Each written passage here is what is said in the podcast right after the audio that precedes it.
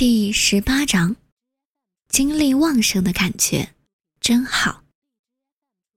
吸烟会对肺部造成损害，这是绝大多数吸烟者都清楚的。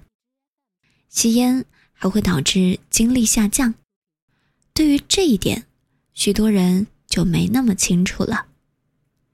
吸烟陷阱的可怕之处就在于，吸烟对身体和精神的影响。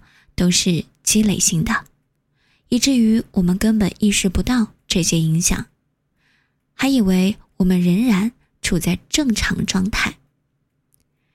这与不良饮食习惯的影响十分相似。由于体重增加的速度很缓慢，我们完全感觉不到警惕。看到挺着啤酒肚的大胖子，我们总会想。他们怎么会任由自己的身体变成这样？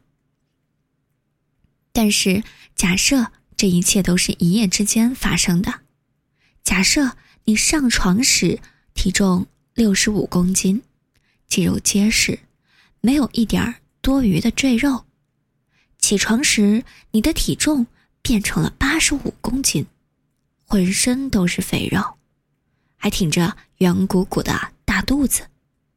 一夜的睡眠并没有恢复你的精力，反倒让你感觉昏昏欲睡，几乎睁不开眼睛。如果是这样，你一定会非常惊恐，不知道自己身上究竟发生了什么。不过，如果这样的变化经历二十年，或许你完全注意不到。吸烟也是一样。如果我能让你瞬间体验到戒烟三个星期后的身心状态，那我就用不着进一步说服你戒烟了。你会想，我真的会感觉这么好吗？反过来就是，我现在的情况这么糟糕吗？戒烟后，你不仅会感觉更健康，精力更充沛，而且更自信，更放松。感觉也会变得更加敏锐。年轻时，我曾经很喜欢运动，但在染上烟瘾后的三十多年里，我几乎忘记了运动的感觉。我每天都生活在疲劳和困倦中。每天上午九点，我才挣扎着起床，晚饭后。看着电视，五分钟之内就会打瞌睡。我父亲当年的生活状态也是这样，所以我并没觉得这样有什么不妥。我以为精力旺盛是孩子和青年人的专利，因为我的精力是从二十多岁时开始下降的。戒烟后不久。我的肺病和咳嗽症状都消失了，哮喘和支气管炎也不再发作。与此同时，我还体验到了另一种神奇的变化。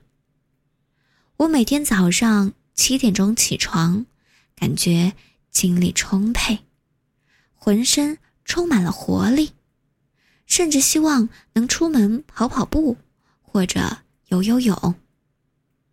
四十八岁的时候，我连一步都跑不动，游泳更不用提。能称得上锻炼的活动只有保龄球和高尔夫，而且打高尔夫的时候还得坐在电动车上。六到九岁的时候，我每天运动半个小时，还不包括游泳的时间。精力旺盛的感觉非常好，让我的生活充实了很多。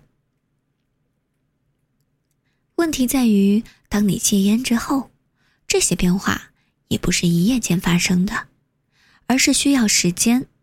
虽然远远没有你吸烟的时间那么长。如果你使用的是意志力戒烟法，或许在健康或经济状况方面的好转。会完全被戒烟法导致的沮丧情绪抵消掉。